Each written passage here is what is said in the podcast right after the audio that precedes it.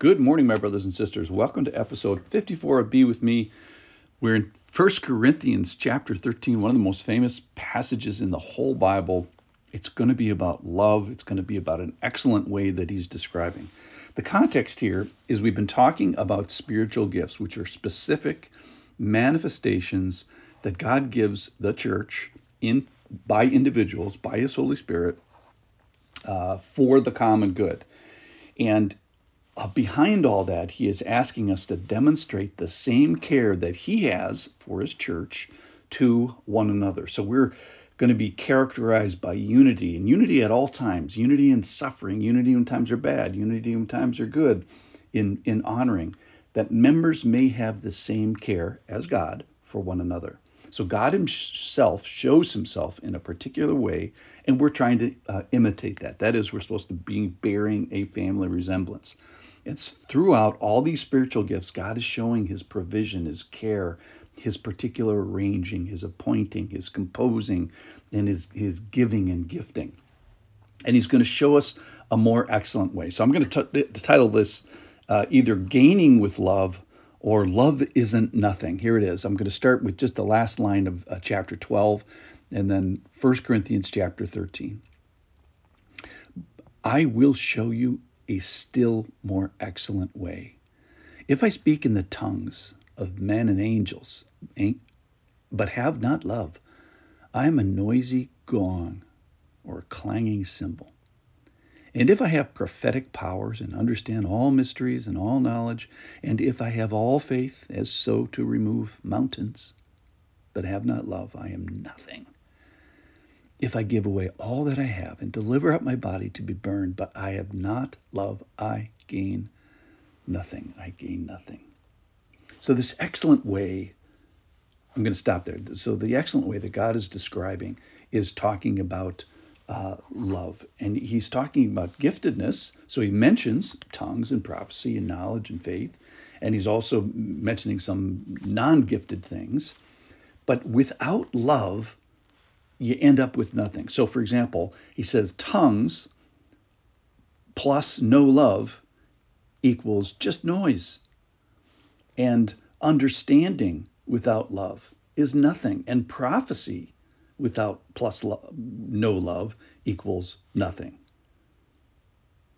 And mountain moving faith plus no love equals nothing. I, am giving this for my math teacher listeners. And giving all plus no love equals no gain, even to the extent of uh, giving your body in martyrdom to be burned plus no love equals no gained no gain. So love is something. It is substantive. It's not nothing. Uh, it has some substance and can give gain, and it can give us gain. Love is sacrificial giving. It's ultimately it's a good thing and a gainful thing, and it's the best way to live.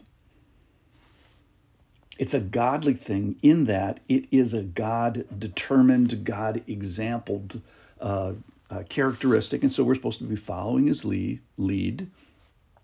And dare I say it, I say this humbly, is we're supposed to be like God in his love.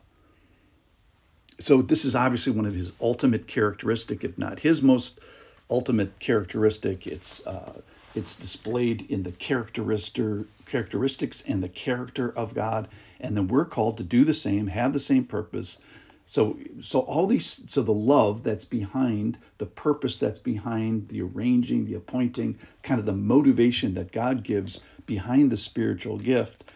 In a similar way, we're supposed to be having love utilized with our our gifting. So our love plus prophecy equals something. Our love plus faith equals something. Our love plus giving and generosity equals something. So it's the love is to be the the fire, if you will, or I think the best way I can think of it is it's the nuclear power plant. It's the nuclear core that powers all these named spiritual gifts, tongues, prophecy, knowledge, faith. But it's also in some things that are not uh, actually spiritual gifts, understanding or giving or or uh, martyrdom. In other words, it's supposed to be in your giftedness and your your your non-giftedness. So he's showing us a more excellent way. So it's not primarily about these gifts. Um, so the, what he's get, what the people of Corinth are getting wrong is they're getting their gifts wrong. They're getting the motivation. They're getting the background behind these gifts wrong. So remember, they they kind of condemned three things.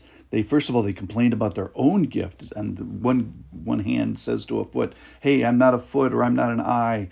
So they complained about their themselves. Then they complained about others. I have no need of you. I don't like the, you know, I don't need your spiritual gift. And then they complain about the God that gave them. So we have to repent of all three of those things and uh, represent and mimic the character of God in love.